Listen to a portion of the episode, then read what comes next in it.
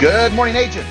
Have every one of you ever thought about this concept, and that is the choice of happiness? See, I really believe that every one of us has the ability to be happy, and it is such a deep, purposeful decision. The problem with most of us, I want you to think about this.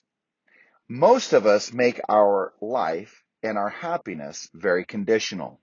If certain things happen a certain way, we say we can be happy. If certain things happen in another way, we say, well, we can be happy.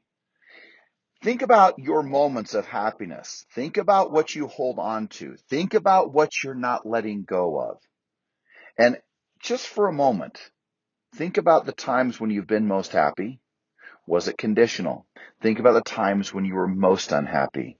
Was it conditional? Now, some of you may say, well, wait a second, George. There is conditions in life that make you happy and sad.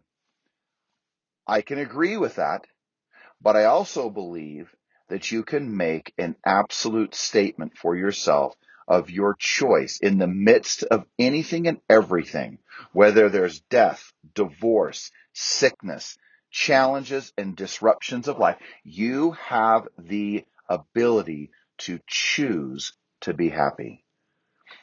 See, think about this for a moment. If you make the declaration right now that I am happy, a commitment to happiness, I want you to consider something for a moment.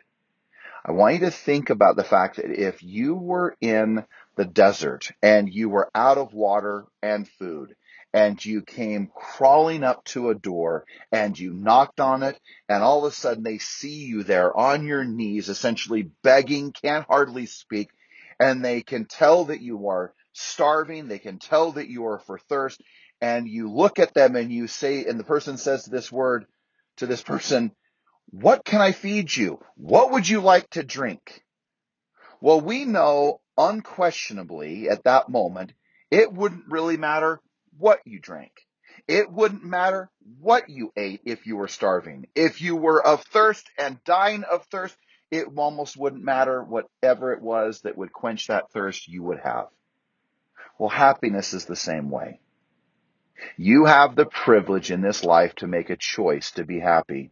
And you have a privilege in this life to choose to be happy every single day, despite the conditions that are going on around you. Some of you will have a spouse leave you. Some of you will have a friend leave you. Some of you will have a disappointing transaction. Some of you will have a difficult day and a difficult moment. However, can you take upon yourself the decision, the declaration, and the letting go that is preventing the happiness? Conditional happiness is one of the great pollutants of unha- for unhappiness. It is what makes it to where if the sun is shining, we're happy. If the sun is not, we are not. If things are happening right, we're happy. If they're not happening right, we're not happy.